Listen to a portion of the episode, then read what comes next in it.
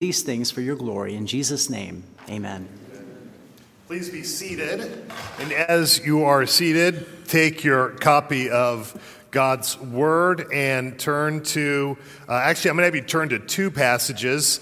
We're going to turn to Galatians chapter 5 and First John chapter 4. So Galatians chapter 5, that's the, that's the series that we're in. We're doing a study through uh, what's called the fruit of the Spirit. And so, we're going to do over the next few weeks is look myopically through each of the fruit that is described there. So, again, starting in Galatians 5, we want to review um, what we're going to be working through uh, today and over uh, the course of the summer. The second thing is in 1 John chapter 4, that'll be 7 through 13. What we're looking at there is looking at the. Um, the particular fruit, the fruit of love, and getting um, an understanding of God's call to us in that. So, Galatians chapter 5 and 1 John chapter 4. So, this is the word of God from Galatians 5 22. But the fruit of the Spirit is love, joy, peace, patience, kindness, goodness, faithfulness, gentleness, self control. Against such things there is no law. I'm turning forward then to the second passage, 1 John chapter 4, starting in verse 7. We read this Beloved, let us love one another, for love is from God, and whoever loves has been born of God and knows God. Anyone who does not love does not know God, because God is love. In this, the love of God was made manifest among us, that God sent his only Son into the world so that we might live through him. And this is love, not that we have loved God, but that he has loved us and sent his Son to be the propitiation for our sins. Beloved, if God so loved us, we ought also to love one another. No one has ever seen God. If we love one another, God abides in us, and his love is perfected in us. By this, we know that we abide in him, and he in us, because he has given us of his Spirit. Would you pray with me? Heavenly Father, as we come to your word today, God, we need your instruction. God, we know, we ought to know at least the stubbornness of our own heart. We know those times we haven't loved. We know, God, that as we see here, you are love. And so, Lord, that those who don't love rightly, we need you to order our loves, direct our loves, but do it by yours. And so, God, open us to your Holy Spirit. Father, help us to live dependently upon you. We're thankful that you don't live us, leave us to live on our own, but you've given every resource that has received it by faith we know that you'll grow us. So do a good work today in the ministry of your word upon our hearts, we pray in Jesus' name. Amen. Well, what the world needs now is love, right? And while the world may uh, uh, sentimentalize that, we have a sense that it's true. Around us, we see hate and killing and war, destruction. We see division uh, between people. We see political ideologies uh, which are driven through without any care for the individual person. And we see the harm that those things cause. It's true that the world does need more love. Martin Luther King Jr. said, Hate cannot drive out hate, only love can do that. And we believe that. We hope that happens. Now, the problem that we have, though, is the disconnect, the disconnect between the longing for love and the actual practice of it.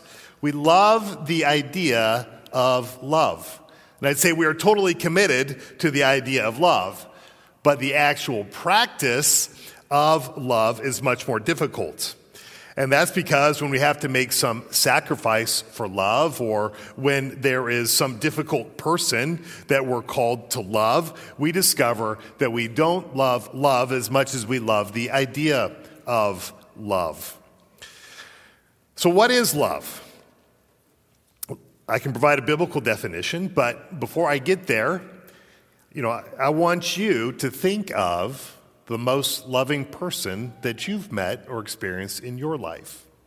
Who is that most loving person in your life? And what was the way that this person loved you? What did they do? How did they demonstrate their love for you? Now, I ask this question a lot. It's part of my premarital counseling. And my observation is this is that the people who loved us the most are the people who are most committed to our happiness. The people who loved us the most are the ones who are the most committed to our happiness. That love demonstrates love demonstrates itself by, by seeking our joy. And today is Mother's Day. Um, and I think there's any holiday that demonstrates love. I mean, it is Mother's Day. Most of us know the nurturing care of a mother who was committed to us, sacrificing, uh, you know, making enormous sacrifices for our good. And most of us, I dare say, though, we, uh, when we think of that most loving person in our life, the person that we pick is mom. In fact, I have resigned myself to think that at best I'm going to be number two in all of my kids' most loving person in their life. At best. But even if we didn't have the privilege of, of a nurturing mother, you know, we even know uh, the, our hunger and desire for that inside of our life. We, we just see it's important. Now, we know love when others seek out our good, when they've sought out our joy, and even if they have different values and priorities, uh, than us, we still have experienced the love of other people that though they maybe believe something different, we believe that they hold it and they believe those things uh, for our good, out of their own conviction, but for our, for, for our good. Now, the Bible affirms this understanding of, of love, that love is seeking the joy of another person. Um, I think 1 Corinthians 13 talks about it. 2 Corinthians 1 talks about it. 2 Corinthians 8 talks about it. Um, love is, is, something that is the one part, part of God's common grace. It's, it's something that all of us experience at least a little bit in this world. Even if it's imperfect, there is a sense of love that we experience as part of His common grace. People who've met the needs of others, uh, the sympathy of love, the, the, the activity of love. And we do know that love, if it was better expressed, would lead, lead, to a better world. It would lead to better marriages. It would lead to better communities. It would lead to more joyful living. And so, then, in light of that, why, why is it not practiced? Why is it not practiced more? Remember the, the root cause of it, root cause of this and all things is human sin. When God created Adam and Eve, they were naked. They felt no shame at that time. They were uh, one flesh together. They served God mutually together. They sought each other's good inside of that garden. They loved each other. It was a perfect place of love. And then, in their choice to eat of that forbidden fruit, that is where that garden turned from being that place of love. They hid themselves from each other. They hid themselves from God. They blamed each other for um, their own sin. Something had changed. We see it then, and we see it in our own lives, and we see it in our world ever since. Now, it shows up in a variety of ways. I was contemplating why isn't love shown more? And I, I thought of some of these reasons why it is not shown more. Um, that firstly, we fail to love because we consider uh, the cost being too high. Um, you know, we think this can take too much time or too much money. Um, it's going to ask something that we're just not willing to give um, at this particular time or moment. Or maybe we don't, secondly, we don't think that there's a reward in it. You know, that for some reason um, that we do this kind of cost benefit analysis, whether we're going to do something for uh, somebody else. And if, if, um, if it costs too much and there's too little benefit, we won't do it. We fail to believe that God rewards love. A third reason why uh, love is not practiced more is that we fail to love when we are insecure. Instead of, instead of uh, working out of, of a security and, and, being a blessing to others, that we become fearful and we try, we become anxious. We try to gather more to ourselves, even if it's the expense of other people. Instead of seeing that other people can be blessed and to do well, we think that others do well somehow pushes us down. Insecurity is another reason. Another reason um, is that we stress self care over others' care. Now, there is a certain sense that to care for others, we need to be sure that we care for ourselves, but, but there is this time where we become so focused on our own needs, our own interests, caring for ourselves, our own concerns, that we fail to see the legitimate needs of the people around us and the opportunity that we have to take care of them because we're absorbed in ourselves. We stress self care over caring for others. And then, fifthly, uh, we fail to love when we sentimentalize love. When love becomes overly sentimental, when it becomes emotional, it fails to the power of love that we're going to see described in 1 Corinthians chapter 4. So I was, uh, I was curious what the world says about love, and so to figure out what the world says about love, I, I went to ChatGPT, right? So ChatGPT going to summarize with AI the, the what is love for all the world to know. And so I said, great ChatGPT, what is love? And this is what it told me. It said, generally, love refers to a strong feeling of affection, care, and connection towards someone or something. Right? So, you know, that that's take all the internet, boil it down AI, that's what it says love is. And you notice the key word that's there. The key word is feeling. And I'm concerned, you know, even as we see that, and, and you know, again, the summary of the internet is when it's just boiled down to feelings, love becomes sentimentalized. And again, it lacks the power of God for genuine love working its way out inside of the world. Certainly, those parts are there. Care matters, affection cares, connection matters, but there's more. Now, I could go on and on about them. Um, you know, I, I, think I could, could do more. Um, but we just realized at the core love is hard to do. Love is hard to do. And yet, God commands love. It's not just something that it's nice to have. It's not an add on to life. It is something that is commanded by God. It's commanded of all people as, as image bearers of God. They are called to love, created by Him. But it's especially the commandment to God's people, to believers, to Christians, right? We're called from the lovelessness of this world into a life of love. And we see that in our passage today, 1 John 4, in verse 7 through 13. It's the fruit of the Spirit, as we talked about. It's something that God develops in us as we live in Him by faith, cultivating and growing that in us uh, like fruit on a tree, right? And so, if we want our world to be a more uh, loving place, you know, it, it, it starts with that fruit, the fruit in the believer's life, and the start in the church of God, the people of God, demonstrating that faith. All right, so how do we love? How do we become more loving? Um, I think this passage shows some important things about that. And so we have two main points to help us see that. The first thing is to consider God's love, and the second thing is to imitate God's love. All right, so let's look at the first one the consideration of God's love. So the encouragement to love, verse 7 shows where God is the source. Look at verse 7. Beloved, let us love one another, for love is from God. And whoever loves has been born of God and knows God. So it points to God as the source, and it says, because He's the source, as we're connected by Him by faith, we've been born again, we know Him truly, we know Him rightly, is that our own love is the outgrowth of our connection and faith to Him. We know love rightly, we know love truly when we're reborn and we know Him.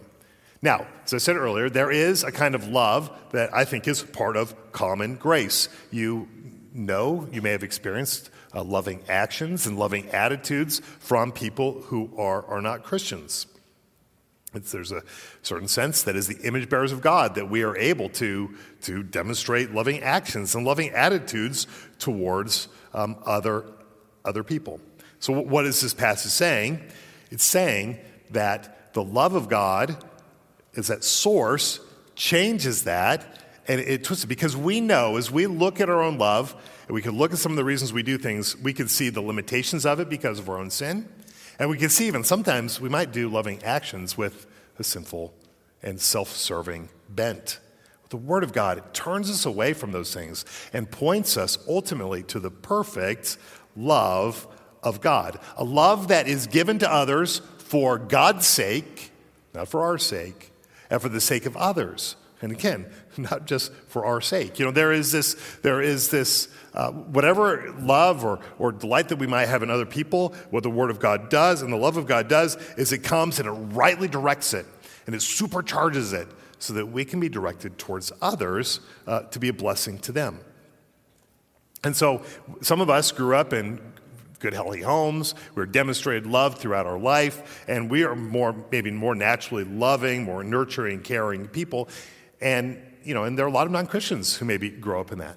But even then, as we see the effects of sin and what God's love does, it changes us and focuses us so that we love others for God's sake. And that's why I think the most loving people in the world are Christians, those who've been moved by God's love um, and, and changed. And many of us, though, we have difficult backgrounds right?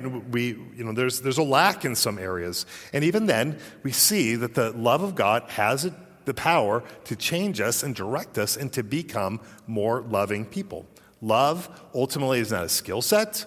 Love ultimately isn't even just a character quality, it's a disposition of the heart which demonstrates itself through the things that we do. And it comes in knowing God as the source, being reborn of Him by faith. All right, verse 8, it goes on then to show more about this source when it says that God is love. Verse 8 anyone who does not love does not know God because God is love. So we're reminded that uh, love is core to his essence, it's part of his nature. You can't just pull love out and still have the true God of, of, of, of the Bible. And he's one love for all of eternity. It's part of the Trinity Father, Son, Holy Spirit, dwelling together for all of eternity in an eternal relationship of love for one another. And that's a reminder to us, it's because it's a reminder to us in that God did not create us because he was lacking someone to love in his life or that he was lonely or that he needed someone. No, God's creation of people is the overflow of love that the Father, Son, and the Holy Spirit had with one another. There is this perfect bond of love in heaven in which we get the spillover of in order to share his love with us. And as we see then, moving on verses 9 and 10, how does that love work out? We see uh, it works out in the way he sent his son into the world. Look at verse 9. In this, the love of God was made manifest among us, that God sent his only son into the world so that we might live through him. And this is love, not that we have loved God, but that he loved us and sent his son to be the propitiation for our sins. Now, I want to work out three qualities of God's love that we see here three qualities of love that we're going to be called later to imitate. Right? The first thing, the first quality we see of his love is that it is active. He sent his son. Again, remember, love is not just sentimental, there's an activity which goes in love. This is the agape love of God. The Greek word for love here is agape. It describes a certain kind of love. It describes this active love, but it's, it's sacrificial, it's unilateral. We'll see that in a minute. Um, but, you know, all these things, you know, are demonstrated in, in here. So the first thing is, is active. The second quality we see here is sacrificial. If you look at verse 10, we see the degree of his love when it says that God sent his son to be the propitiation for our sins. Now, propitiation is a technical word which describes what God does in the work of salvation, describes what he does with our sin. He took our sin, he placed it upon Christ, he imputed it to Christ, and then God in Christ punishes that sin and taking it away from us. So it's, it's a word that describes the sacrifice that God, that God made for his people, that Christ made for his people. He died to take away the wrath of God from us and bring us into a relationship with him. I mean, that is love. And so God then gives up something he loves, something of his own, to secure our joy. Jesus, the Son of God, gives up his life for the salvation of his people I mean, this is all part of God's plan, it's part of his expression of his love. Look at uh, Isaiah chapter 63. Isaiah 63. I found this passage this week and so, so delighted my heart as I was reading another book. And I said, wow, that really shows the love of God in the Old Testament. Isaiah uh, 63, again, written hundreds of years before Christ came really as a, as a prophecy of what he was going to do, what God was going to do with him, and it describes God's love in action. In verse 9, it says this In all their affliction, he, the Lord, was afflicted. And the angel of his presence saved them. In his love and in his pity, he redeemed them. He lifted them up and carried them all the days of old. So if you see some of the emotional words that are here, right, you see affliction. We were afflicted with sin. We're afflicted with death. We're afflicted with living in the sinful, fallen, dark world. And he was afflicted in that. And that's God's love for us, his own affliction and our affliction. And then you go on, if you look uh, later in the verse, you know, in his love, in his pity, you know, seeing us again in that situation and loving us. And then what does he do? He redeems us in his love. He lifts them up and carried them. And how did he do that? But in Jesus Christ. Another passage I love is Hebrews chapter 12. Hebrews chapter 12, if you want to turn there. And verse 2, it really describes the motivation of Jesus in going to the cross, right? Verse 2, Hebrews 12, 2, looking to Jesus, the founder and perfecter of our faith, who, for the joy that was set before him, endured the cross, despising the shame, and is seated at the right hand of the throne of God. You know, do you see that love of Christ? For the joy that was set before him, he went to the cross. The joy of redeeming his people from his sin, the joy of obeying his Father, the joy of gathering people for himself, the joy that was set before him, that's what brought him to the cross. That's why we sing as we did today See from his head, his hands, his feet, sorrow and love flow mingled down. Did e'er such love and sorrow meet, or thorns compose so rich a crown? This is a, this is a no holding back kind of love. It's the kind of love that overcomes obstacles, that keeps people from their joy. And to do that, he made a sacrifice. That's the second quality we see in it. And the third quality of God's love that we see here is that it's unconditional and it's unilateral. If you turn back to 1 John chapter 4, you know, you see in verse 10 that God did all these things because he loved us, not because we loved him. Right? It starts with him. He initiated. He initiated that love in sending his son. Even though we were rebels, even though we were in sin, even though we were distant, loving ourselves more than the people around us and him, he still chose to send his son into this world. That's an unconditional love. That's agape love. It's active, it's it's, um, what was the second thing I said? It's active, it's reviewing my notes, reviewing my notes. Sacrificial, thank you. And it's unconditional, good. Good note taken. All right. So if we're going to grow in love, we consider the love of God, right? It's active, sacrificial, unconditional, agape love. And we cannot uh, think about love rightly unless we think about Him right? And so that's where verse 11 jumps us to this next point, right? Because it says, In light of these things, verse 11, Beloved, if God so loved us, we ought also to love one another. Right? Meditate on the love of God. Consider the love of God. You know, go deeply into the love of God. And then, verse 11, imitate the love of God. That's our second point we hit this morning. Right? imitate the love of God. And if you look down at verse 11, you'll see an important word ought, right? Ought is there. We have been given so much of the love of God. Shouldn't we love? I mean, it's a matter of obedience, it's a matter of doing what's right in the eyes of God. We have all the love that we need from God. We've gotten more than we need. We've gotten things we never deserved. And then that, for us, is called to spill out into others. If you look at verse 12, goes on to say, No one has ever seen God, but if we love one another, God abides in us, and his love is perfected in us. And the love is a demonstration of God's power. It's a demonstration of God abiding in us. You know, it's just a wonderful thought that God abides in us, He dwells in us, and that in love, that comes out in the way that we treat others. And this is a really powerful pre evangelistic work. It's a, it's a great apologetic work. You know, the, the, one of the greatest apologetics for the Christian faith life is that it creates a world of love. And people should see that in our lives, they should see it in our churches. That's what we want people to see. And although we fail, in many ways and many times to do that. We never keep holding out that picture of heaven as, as a place of love, endeavoring, if God builds his kingdom here, is to demonstrate that more and more inside of the body of Christ. There's something powerfully evangelistic about that. And as though we contend for the faith, making arguments for it, and all those things, we never can forget that, it, that, that love is a powerful apologetic to point to the truth of the gospel.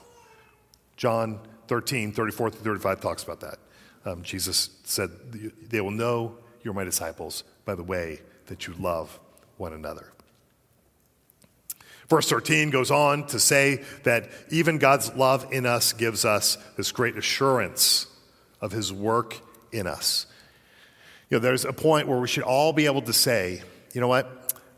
I may not be who I need to be, but I'm not who I was. That, you know, I can look back my life and I can see the actions that I did and, and the selfishness of them, the self interest in them, and just something has changed. Something has made me others directed, made me more loving, made me more focused on others. You know, I mean, that's, that's the work of God inside of our lives. Now, if we're going to imitate God's love, let's go back again to verses 7 through, through or especially 9 through 10, and see how those qualities of God's love, the act, active, sacrificial, and unconditional love of God, works out with others. Um, one of the ways it works out is that we um, need to see the suffering and need of others and to have a desire to help.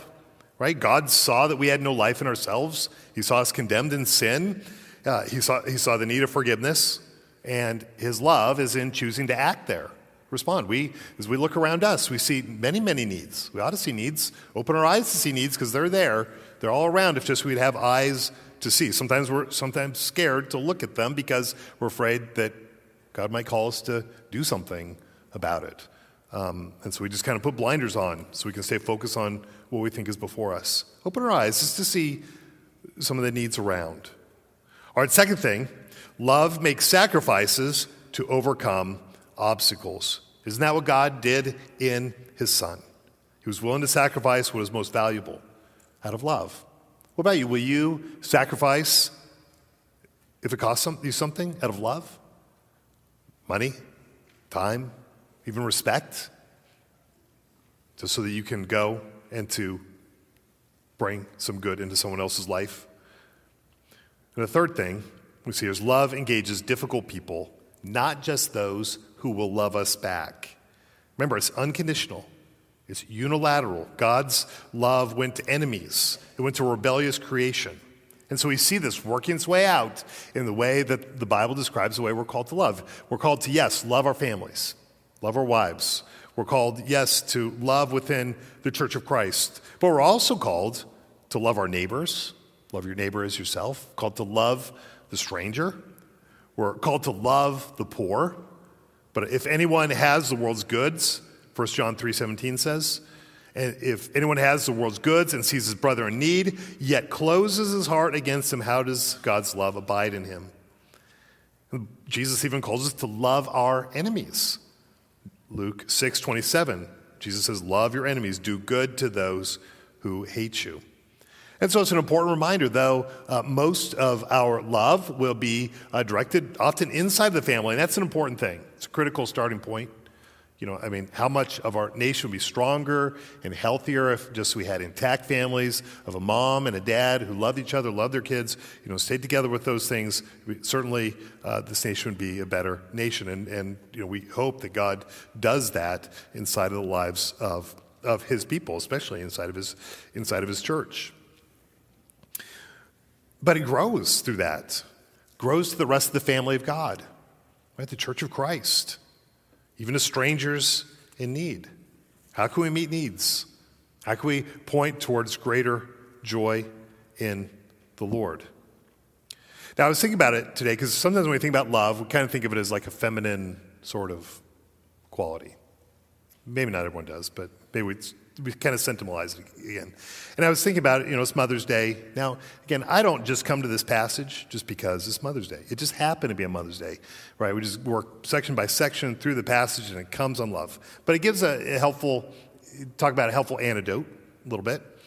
Because you know, love isn't feminine, it isn't masculine. I mean, it is divine, right? I mean, it's part of God's nature. He is love. But it does have qualities that we would describe as feminine qualities, qualities we describe as masculine qualities. You know, feminine qualities of nurture and empathy and vulnerability, compassion, intuition, and communication. Again, I know those aren't just feminine, but you know, typically we associate those with that. But really, it's also the, the masculine qualities of protection, of strength, of, of, of assertiveness, of, of action, right? Only the, only the love of God is perfect. Only the love of God is full. And it's really demonstrated as the body of Christ comes together and to show his love. In fact, you know, some of us may have some of the former qualities and not as many of the latter qualities, or more of the latter qualities and not some of the, the, the former. But again, you know, the complementary nature of the church and even of a family is to come together and to bring those mutual things together in the demonstration of love uh, and as a reflection of God's image, and then ultimately for his own glory. So we do. We, we, we're faithful to what we're called to do in the action of love towards others. And the heart of love towards others. Now, what about you today? Do you do things out of the mere fact that you know the love of God, that you, with a simple goal of the good of others in response to it? Do you give generously out of love? Do you serve out of love for God? Do you spend time out of love for God? Do you, do you sacrifice some part of yourself for somebody else's good because of His love? When you see someone in need, do you move towards them so they can enjoy a little bit more of God's goodness, or do you turn away to focus on yourself? Now, what's going to matter at the end of our lives?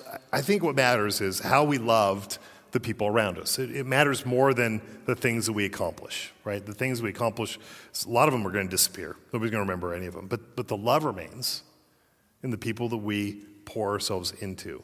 And that's the part of this that continues in this world that we live. It's the fruit that works for a better world. It's the fruit that works for the good of others, a, a better future. And, and that's really motivation. It's motivation to a believer. And so when we find it lacking, what do we do? We find it lacking in our lives. What do we do? We go back to a deeper love of Jesus Christ. That's why we need to hear the gospel. That's why we need to remind ourselves of the gospel over and over and over again, getting back to the love of God. And out of that overflow inside of our lives, we then go to love Him. And then what does this do? That's what we're called to image Him. We're called to display Him. We image God rightly when we love the world. And that's why God's pleased with it. That's why God blesses it. That's why God wants to grow that in our lives. We need Christ. We need to know His love in order to really love. And I pray that as you're here today, that you know that love, the love of Jesus, which would turn you away from yourself into a perfect love that He calls us to. Would you pray with me? Heavenly Father, we come to you today thankful for your love, praising you for your love. You are love, and you call us to love. God, you call us to a perfect love, uh, just as you have a perfect love. God, we fall short in so many ways. We fall short as individuals, even as a church. Father, we have. But you're so gracious and kind to us, and you continue to call us to follow after you. Father, help us as we do this to reflect your nature. Father, help us to reflect uh, how good you are and how loving. Father, help us to, to delight in that reward of, of loving others well and, and of dwelling in your love cultivate in our lives. Help us to know what's good. Help us discern what's good. Help us to see the needs around us. Help us to act for the good of the people around us. And we ask you for your help in these things. In Jesus' name, amen. Let's stand and let's worship God for